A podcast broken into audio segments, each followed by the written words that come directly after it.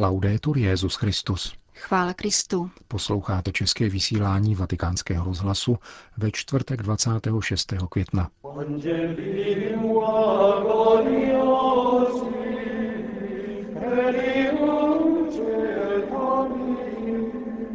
Petrův nástupce dnes večer sloužil liturgii ze slavnosti těla a krve páně. Přinášíme vám homílí svatého otce. Zemřel nejstarší člen kardinálského sboru a dlouholetý osobní sekretář papeže Jana 23. kardinál Loris Capovilla. Dnešním pořadem vás provázejí Jana Gruberová a Milan Glázer.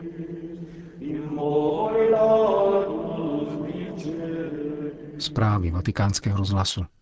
Ve Vatikánu se dnes slaví Boží tělo, tedy slavnost těla a krve páně, která se v Itálii a některých jiných zemích překládá na neděli. Papež František od sedmi hodin večer předsedá mši svaté na náměstí před Lateránskou bazilikou, po které se bude konat eucharistické procesí. Jako každoročně projde římskou Via Merulána a zastaví se před bazilikou Pany Marie Větší, kde Petrův nástupce po zpěvu hymnu Tantum Ergo udělí eucharistické požehnání. Svatý otec při středeční generální audienci vyzval Římany i poutníky přítomné ve věčném městě k účasti na tomto slavnostním aktu víry a lásky k Ježíši, skutečně přítomnému v Eucharistii. A v dnešním tweetovém poselství v devíti jazycích připomíná Ježíš se nám daruje v Eucharistii, nabízí sám sebe jako duchovní pokrm, který sytí naše životy. Připomeňme ještě, že svátek Božího těla zavedl roku 1264 papež Urban IV. po bolsenském eucharistickém zázraku. Jehož svědkem byl český kněz Petr. Nyní vám přinášíme večerní homílii svatého otce. To čiňte na mou památku. Tento Ježíšův příkaz ustanovení Eucharistie podává apoštol Pavel dvakrát, když píše korintské obci. Je to nejstarší svědectví Kristových slov při poslední večeři – to čiňte. To znamená vezměte chléb, vzdávejte díky a lámejte. Vezměte kalich, vzdávejte díky a podávejte. Ježíš přikazuje opakovat gesto, kterým ustanovil památku své paschy a kterým nám daroval svoje tělo a svoji krev. A toto gesto se dostalo až k nám.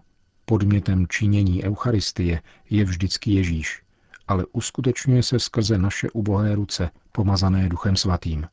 To čiňte, Již dříve Ježíš žádal po apoštolech, aby činili to, o čem měl sám jasno v poslušnosti k otcově vůli, pokračoval svatý otec. Slyšeli jsme to před chvílí v Evangeliu. Vy jim dejte jíst. Ve skutečnosti je to však Ježíš, který žehná a láme chleby, dokud nenasytí všechen lid. Pět chlebů a dvě ryby však nabízejí jeho učedníci. A Ježíš to chtěl právě takto. Místo, aby rozpustili zástup, měli dát k dispozici to málo, co měli. A potom další gesto.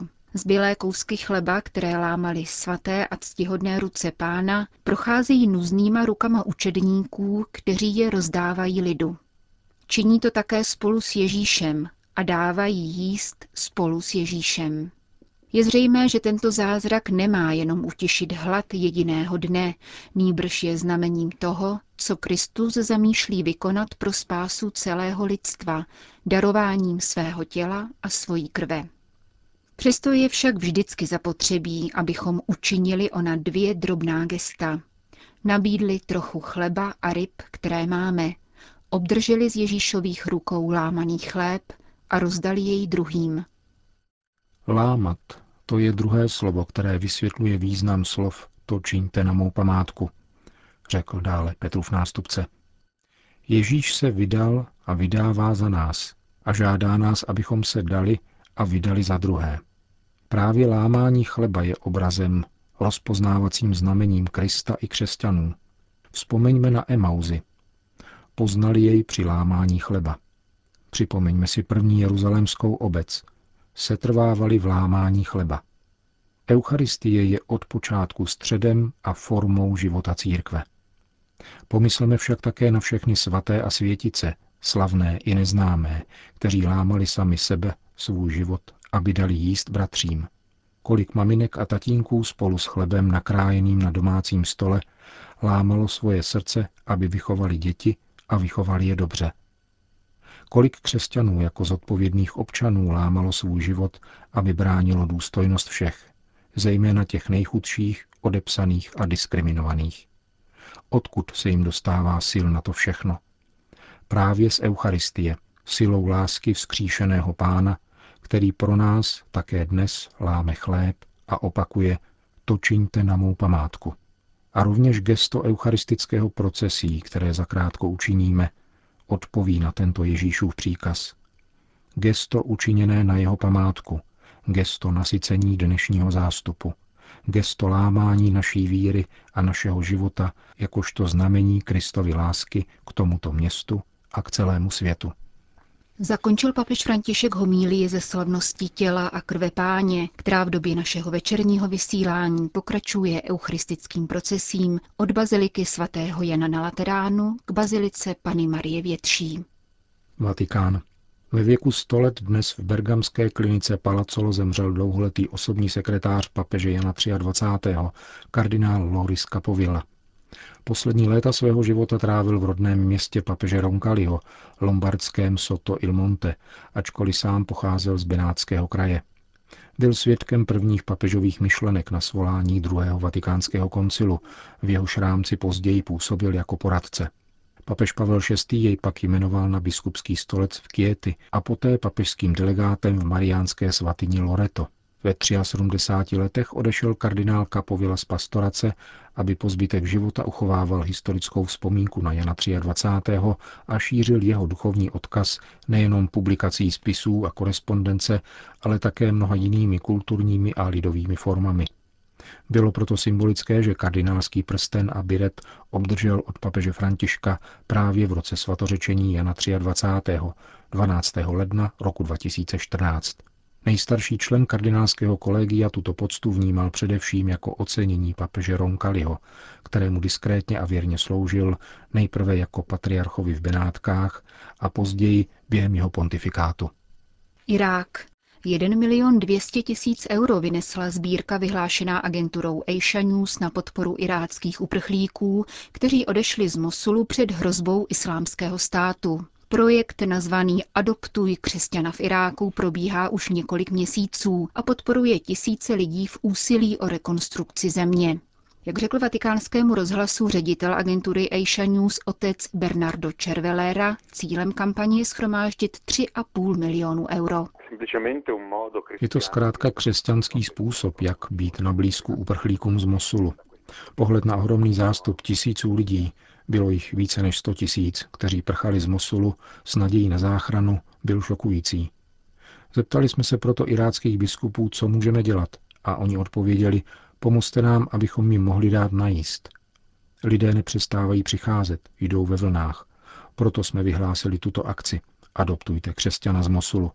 To znamená, věnujte alespoň 5 euro, což je obnos, který poskytne jídlo pro jednoho člověka na jeden den – a musím říci, že reakce byla opravdu velká.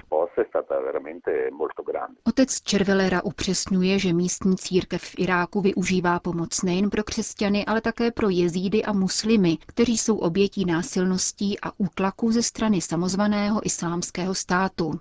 Zatímco zpočátku byly prostředky určeny pouze na stravu a léky, nyní se využívají také na podporu bydlení a budování sítě škol.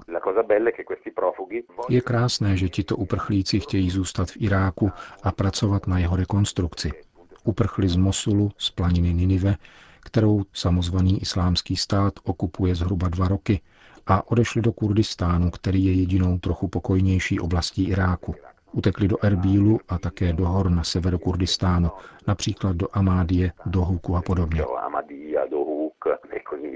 Tradice soužití založená na společné státní příslušnosti a arabské kultuře je v Iráku velmi rozvinutá, dodává ředitel Aisha News. Křesťané jsou vnímáni jako exponenti arabské kultury, jako její rozvinutá avantgarda, to všechno vzájemné vztahy usnadňuje, dodává. Myslím, že křesťané se stali terčem této války, takzvaného islámského státu, a že jisté státy Perského zálivu přímo či nepřímo podporují tento samozvaný stát, právě proto, že pokud budou zlikvidováni křesťané, bude zlikvidována jednota Iráku. Říká otec Bernardo Cervelera. Alepo. Bez pomoci světa, který musí rozhodnout o skoncování s válkou v Sýrii, přestane tato země nakonec existovat. Poukazuje na to představený františkánské koleje v Alepu, která byla nedávno ostřelována. Otec Firas Lutfi konstatuje, že poslední měsíc byl nejdramatičtější v celé válečné historii tohoto města. Otázka utíkat či zůstat je nejčastější, s jakou se na mě křesťané obrací, říká syrský františkán. Alepo je nejvíce zdrcené a zkoušené syrské město. Naše františkánská kolej byla doposud oázou relativního pokoje, kde se zhromažďovali děti a mládež. Na neštěstí i tento dům byl odstřelován. V posledním roce tu našli útočiště staří a nemocní lidé, kteří museli opustit rozbombardované domy.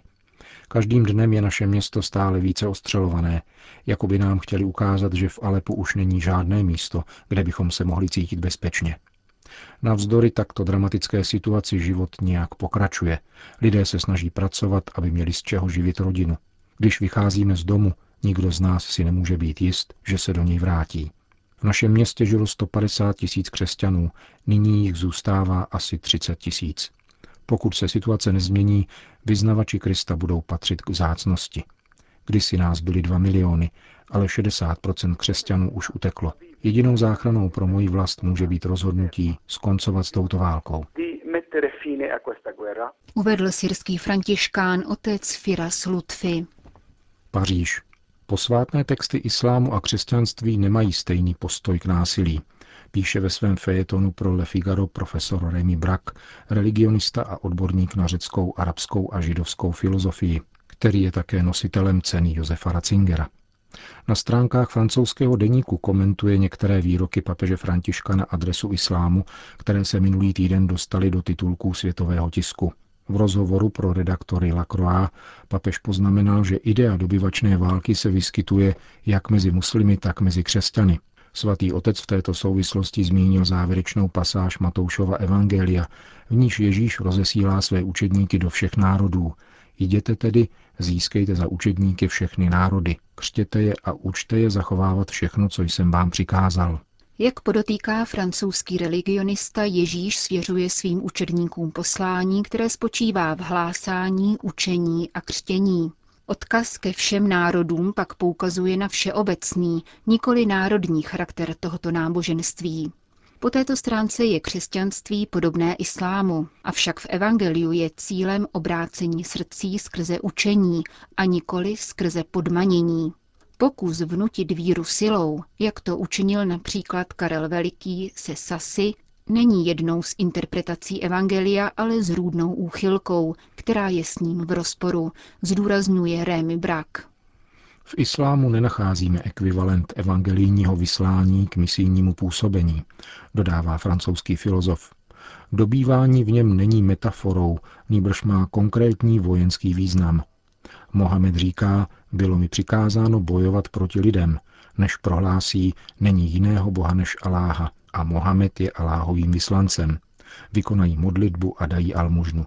A když tak učiní, zachovají si krev a majetek. Cituje profesor Brak z jednoho hadís, tedy učení o činech proroka Mohameda, která jsou považována za nejautoritativnější. Francouzský religionista a znalec islámu upozorňuje, že v tomto případě nejde o obrácení srdce, níbrž pouze o podřízení. Upřímné obrácení může a má nastat, ale není primární. Přijde s časem, až bude platit islámské právo a bude v zájmu podmaněných přejít na náboženství podmanitelů. Slovo podmanit či dobývat má tedy naprosto jiný význam než ve verších u Matouše, zdůrazňuje profesor Brak. Jak dodává, tyto věci je třeba objasnit také kvůli muslimům samotným. Mnozí z nich totiž při pohledu na zločiny samozvaného islámského státu vážně spitují svědomí. Jejich udržování v intelektuální nepřesnosti co do textových zdrojů a historického původu jejich náboženství jim v tom nepomůže, uzavírá Remy Brak.